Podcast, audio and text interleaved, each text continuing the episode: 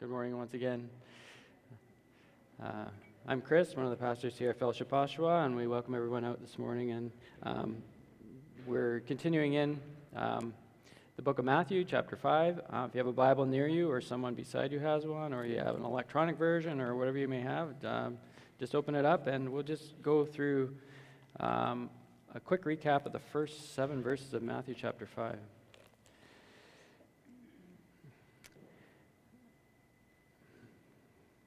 It's a Sermon on the Mount, and we're getting into the Beatitudes again this morning. Um, so, verse 1, we read Seeing the crowds, he went up on the mountain, and when he sat down, his disciples came to him. And he opened his mouth and taught them, saying, Blessed are the poor in spirit, for theirs is the kingdom of heaven. Blessed are those who mourn, for they shall be comforted. Blessed are the meek, for they shall inherit the earth. Blessed are those who hunger and thirst for righteousness, for they shall be satisfied. Blessed are the merciful, for they shall receive mercy. We're just going to end there because that's where we're going to unpack further uh, this morning. Um, so I wanted to just a quick recap of um, where we've been, and it's more for my benefit maybe than yours, but maybe it'll help you out too.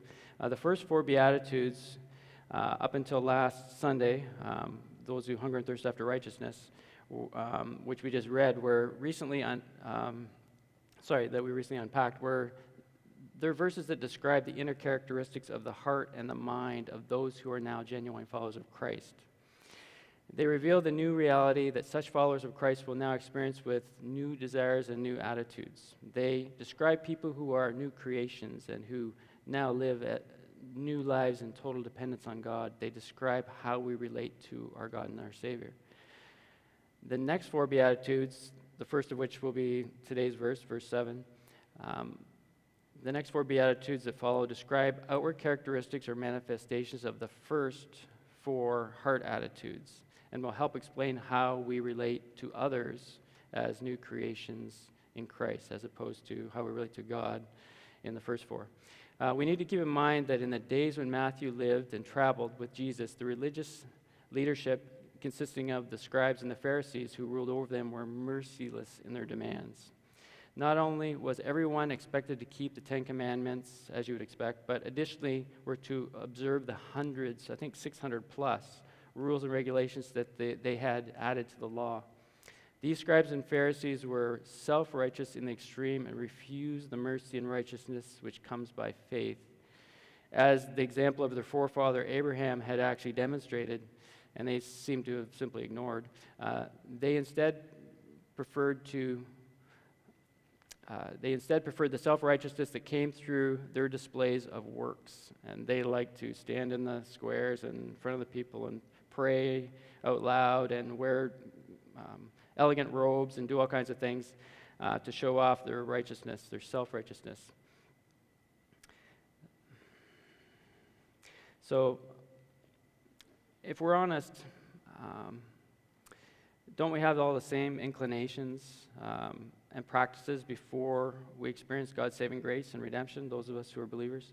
Um, today we're looking at the first outward manifestation of a redeemed heart towards others. Matthew 5 7 is very concise, yet an important reminder of the many Old Testament scriptures which provide valuable insight into God's character and how a right relationship with Him has profound implications on our relationship with other people. In verse 7, Jesus said, Blessed are the merciful, for they shall receive mercy. And if we recall the first beatitude in verse 3, blessed are the poor in spirit, it actually introduces those individuals described in the next few verses who now uncharacteristically mourn over their sin, show meekness, and hunger and thirst after righteousness. And this is without question not considered normal behavior in our world and definitely not looked upon in our society with favor or respect. Those who have been made aware of their need of mercy from God are now intentionally behaving in ways that demonstrate true care and concern, and they go about showing mercy to others in ways that often defy understanding from those who knew them before so well, um, before they committed their lives to follow and serve Jesus Christ. I like how J.B. Phillips, in his translation of this verse, says, Spiritually prosperous are those who are merciful because they themselves shall be objects of mercy. And by the way, this is no way referring to being prosperous in the way that the proponents of the prosperity gospel uh, do. Instead, prosperous or blessed is a state bestowed by God and is not a feeling or reward uh, from God for good obedience or material or monetary abundance because of your decision to follow Christ. As I studied this past week, I was trying to recall how often the word mercy is used in everyday speech. I don't know if you guys have ever, I, never really struck me until I got into this. Um, uh, I could, not come up with uh, very many tangible ways in which mercy is used nowadays in, in speech. Occasionally, when we run into trouble, we may ask someone to have mercy on us, especially if it's going to cost us a lot of money and the other person is in control of how, how bad the damage will be to our wallets or our bank accounts. And um, please have mercy on me, um, lower the cost, whatever the case may be. Uh, maybe we hear of a court case where the judge has mercy on the guilty and reduces her sentence, but it's assuredly um, not regarded as an overly positive uh, display of character to exercise in our society, at least these days. Um, and al- although it, uh, ironically, it becomes acceptable when you're on the receiving end and you're the one who desperately needs an act of mercy, then it becomes acceptable all, all, of a sudden, right? Um, interestingly, mercy is seen in the Bible from the beginning, from the very beginning, from the fall of Adam and Eve in Genesis right through to the return of Christ in Revelation. Mercy here in verse 7 speaks of being compassionate and benevolent in thought and action towards others with the intention of relieving misery and suffering, with meeting needs, and with alleviating distress. Such acts of mercy are performed as a result of the work of the indwelling Spirit of Christ in his followers. Of course, such acts of mercy can and often are performed by those who don't follow him. That's, that's pretty obvious. But um, showing compassion towards others by anyone is commendable, yet it is not honoring God and does nothing towards redemption or forgiveness for the person acting compassionately or the person receiving the compassion. Mercy is a critical need of every human being. It is a desperately needed gift of God's providence and redemptive work on behalf of sinners. But you wouldn't come to that conclusion quickly if you took a brief look around you and surveyed the world we inhabit. Mercy, if it exists at all, is close to the surface, often has strings attached, is selective in its application, and your enemies definitely don't deserve it. The current debates in politics, social issues, worldview disagreements, etc., that we're hearing about all the time now, especially in the news, are clear evidence of a largely merciless society. It doesn't take an extensive survey of the history of humanity right up until our present day to see the prevalence of pride, self righteousness, and the judgmental attitudes that dominate every aspect of our culture, as evidenced in the news, the workplace, and the internet. Like, yikes, like the internet is, you all know, we're spending a lot of time on the internet. If you just read the comment section alone of any blog or news article or YouTube video or podcast, it's pretty horrific. Um, if you want evidence that people are good by nature and not inclined to sin, you won't find legitimate evidence in any of these places. Sometimes people will give kind words, but the vast majority of them are just brutal in their comments and, and in their attitudes. And, and um, so, uh, sorry, losing my place here. it's pretty depressing indictment of humanity um, and our current culture and our society in general. As I just described, mercy is usually conditional in our world. It may be given if it is shown first, but is typically viewed negatively and as a sign of supreme weakness. If you show someone mercy, it is very likely that they will not reciprocate with mercy for fear of being seen as pathetic or fragile. Think of how many movies and television series portray characters that are proud of the fact that they don't show mercy. Think of Professor Moriarty from the Sherlock Holmes series, and think of Thanos, who was so merciless in the Marvel series, and if you remember the recent Avengers Endgame, uh, he was pretty brutally wanted to eliminate half the population of the universe, it seems. And um, so showing mercy is for the weak, it's for the losers, and a lack of it is sometimes used to justify terrible outcomes in the name of doing the greater good. If that thinking isn't horribly wrong and clear evidence of the sinful inclinations of the human heart, then one's reference point for what is truly good and righteous and holy is illogical at best. But the true merciful actually show characteristics such as courage, discipline, firmness, self control. they act with selflessness, love, sacrifice, kindness, and heartfelt concern. Um, when Matthew wrote his gospel, this was evident in the extreme. As one commentator noted, the following three examples uh, are of a merciless Roman society in which um, Matthew lived at that time. In, in Roman society, fathers actually had the authority and power to determine the fate of their newborn children by simply giving a thumbs up or a thumbs down for any reason whatsoever. A thumbs up was acceptance that the baby lived, but a thumbs down was an abrupt judgment of death, and the child was immediately drowned for no apparent reason, just because they didn't want the child or didn't like the way the child looked or something like that. Um, another example was in Roman, Roman citizens who owned slaves could kill them at any time for any reason. If they were in a bad mood, they could just kill their slave and bury them in their field and with no concern of being arrested or judged in any way. Um, and the third example was that husbands could even have their wives killed for absolutely no reason, for just burning their supper or something like that. Um, and I wonder how many of listening to Jesus on the Mount that day speaking were guilty of some of these horrible crimes themselves. Maybe several of these sinful acts. And yet, because of God's mercy, had now experienced overwhelming gratitude as his new forgiven follower, his disciple, and ever thankful for his love and grace as he sat with new brothers and sisters listening to Jesus speak on the Mount that day. Oh, but our society in 2019 is progressive, right? Certainly, euthanasia, abortion, population control, wars, and genocide are signs of a progressive society. Um, we can justify so much with technology, science, and knowledge, can't we? Um, we can justify all kinds of things. Today's culture of death, in particular, is conveniently rationalized and justified on the basis of economics, probably primarily, um, convenience, empathy for the suffering, um, as mercy for the sick and elderly and disadvantaged and disabled, or simply unprepared people. And uh, any honest invest- investigation that goes to the root of such acts of mercy actually reveal the ugly reasons and selfish motives of people. Sadly, we see such behaviors as the default inclinations and attitudes of human nature throughout all of recorded human history. Evidence of innumerable merciless acts are abundant in history and undeniable. In theology, it is referred to as human depravity. But God knew the hearts of men and women, eh, that they were only evil continually lacking mercy, so he sent his own son to demonstrate divine mercy. Jesus, God in the flesh, performed acts of mercy through his public ministry. His countless acts of mercy contrasted just how merciless sinful people could be.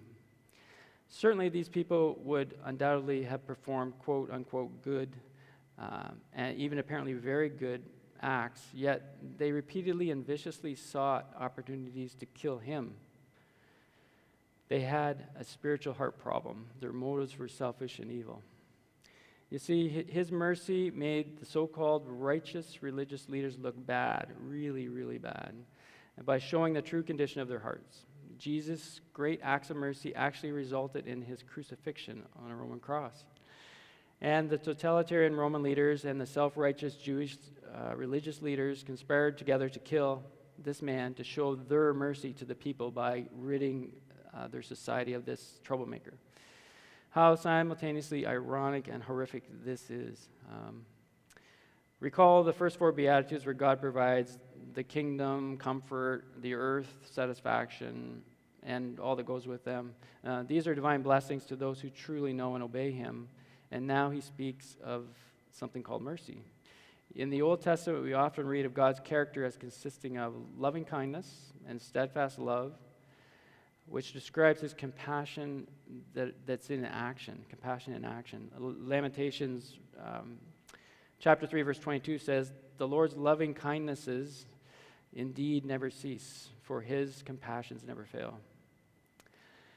Think of how this contrasts with today's virtue signaling. We hear about this in the news all the time, the social media stuff that's going on, or social justice stuff that's going on. Companies are doing virtual, virtue signaling with new types of commercials and all kinds of um, nonsensical, immoral things. And it is nothing more than detached s- sentiment and feigned pity from false and guilty consciences which attempt to impress others. It doesn't compare, and also to get more money in the, in the bank accounts of these companies. Um, it doesn't compare to genuine compassion, selflessness, love, and concern for others. Jesus lived as a human on earth to demonstrate these attributes and, and, empowers those he redeems to prove that those who follow him are characterized as those who give instead of take, help people instead of only acting concerned, and are selfless instead of selfish. Human nature is inclined to ultimately and always be driven by selfish ambitions. Uh, what's in it for me attitude is almost always a universal default. But a genuinely merciful heart is a characteristic which Jesus describes of those who are citizens of the kingdom, of those who have had a spiritual heart transplant. Recall from Ezekiel 36, chapter 36, verse 26 Moreover, I will give you a new heart and put a new spirit within you, and I will remove the heart of stone from your flesh and give you a heart of flesh. Way back then, um, through Ezekiel, God was trying to tell us that we had a heart problem, a sin problem, and He was telling us that He was going to do something about it. And thank God that He, through Jesus, is has given us the ability to have a new heart. So, what is mercy? Uh, simply stated, is meeting people's needs. And I know there was something on WhatsApp last night. I think it was Chelsea uh, that about the downtown thing, and uh, I was um, overwhelmed just just thinking of our church family's attitudes for the uh, the sex trade and the homeless and that, and and this. You know, this is, this is where it's at. This is, what is mercy? Mercy, simply stated, is meeting people's needs. And that's with the backpack thing and all the other things we're going to do at Christmas is, is is exactly what God requires of us. It is one thing to feel sympathetic, but another thing to actually show compassion. A genuinely merciful person is someone who, filled with the love of God who practically demonstrates how to help others, such that we now not only recognize and are moved by the many needs around us, but are moved to meet those needs. One commentator says it well when stating, Nothing proves that we have been forgiven better than our own readiness to display forgiveness in God's mercy, in showing God's mercy. So, does our lifestyle actually demonstrate mercy? We read in Luke uh, 6:38, "Give and it will be given to you. Good measure, pressed down, shaken together, running over, will be put into your lap. For with the measure you use, it will be measured back to you." MacArthur offers uh, interesting insight in his commentary when he notes the following, and I quote Mercy is the integral. Yeah, sorry, mercy is integral to God's redemptive work for man. From the time of the fall, man has had no way back to God except through his merciful grace. It is not surprising, therefore, that the New Testament and the Greek Old Testament Septuagint uh, have various forms of the Greek verb um, eleo, which is to have mercy. Um, and it's used some 500 times. So, therefore, mercy is fundamental to God's character and the gospel of Christ. And as those who have yielded to Jesus as their Lord and Savior, it will be a fundamental part of our new nature being lived out in day to day life. So Jesus taught and demonstrated what genuine mercy ought to look like in many ways. And a few of the obvious ones are he feeds the hungry physically and then spiritually. He healed the sick and even raised those who had died from their illness. He welcomed all to come to him for forgiveness. He defended the poor. He spent his time and energy ministering to people who were outcasts. And he taught forgiveness even forgiving sins.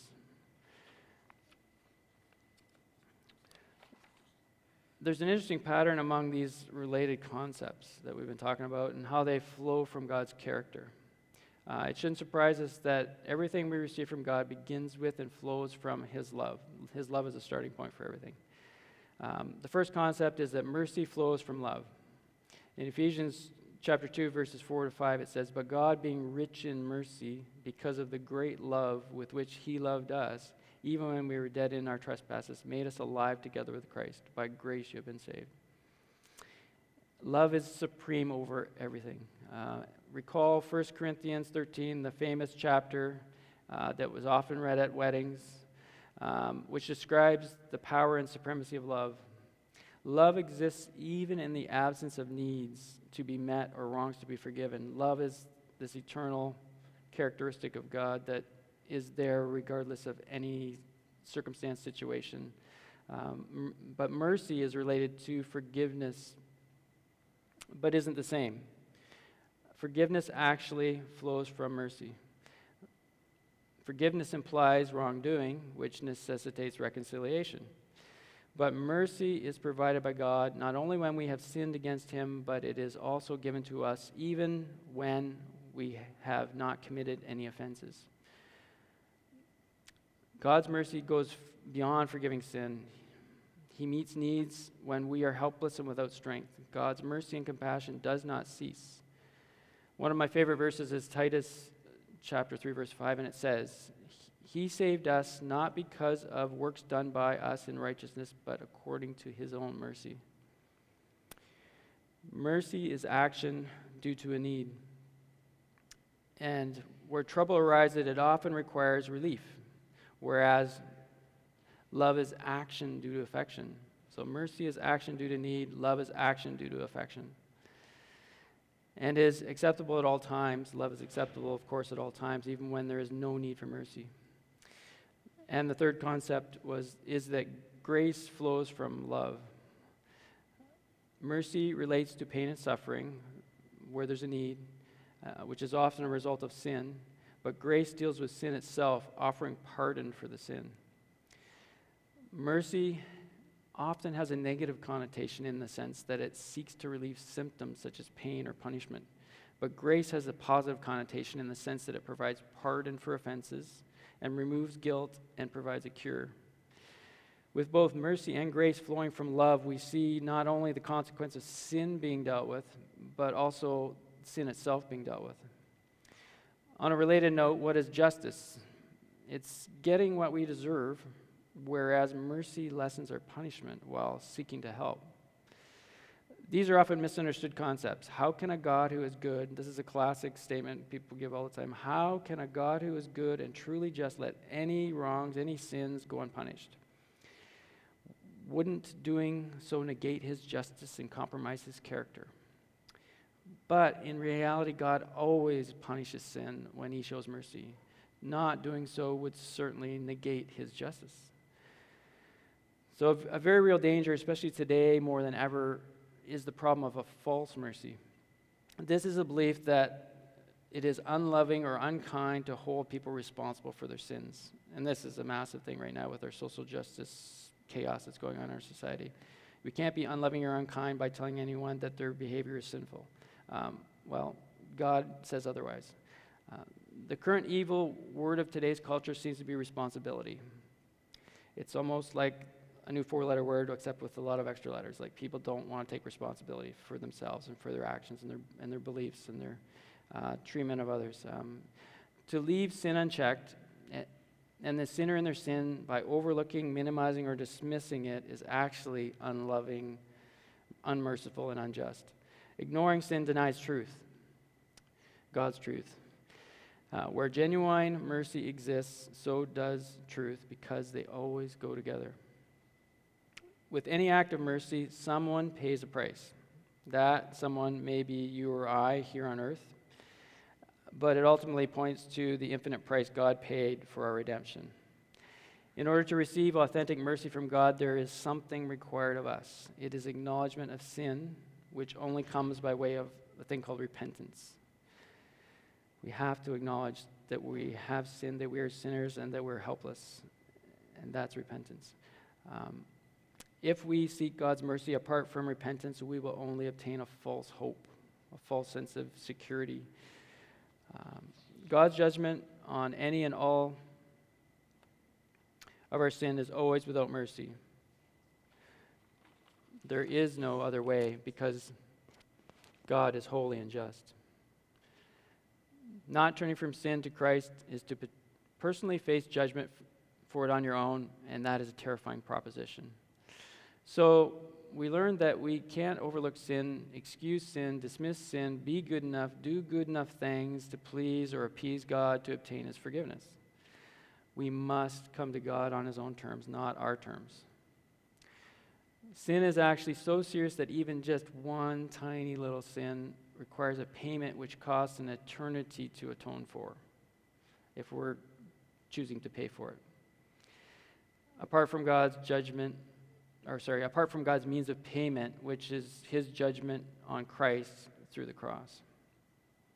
God can't excuse sin ever, but the gospel, God's good news, tells us of his remedy, which comes by a sacrifice that can and does pay for sin. Jesus' sacrifice.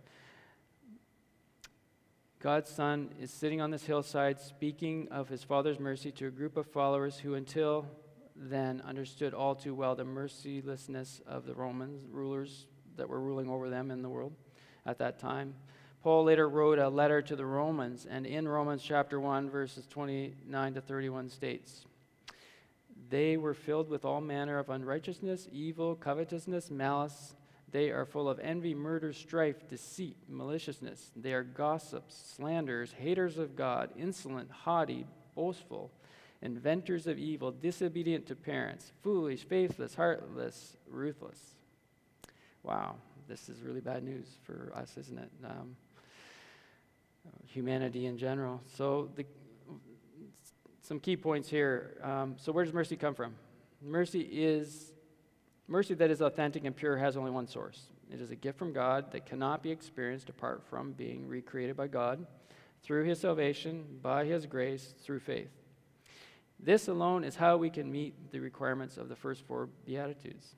Only by God's Spirit can we know poverty of spirit, mourn over sin, become meek, desire to obey Him, and hunger and thirst for righteousness.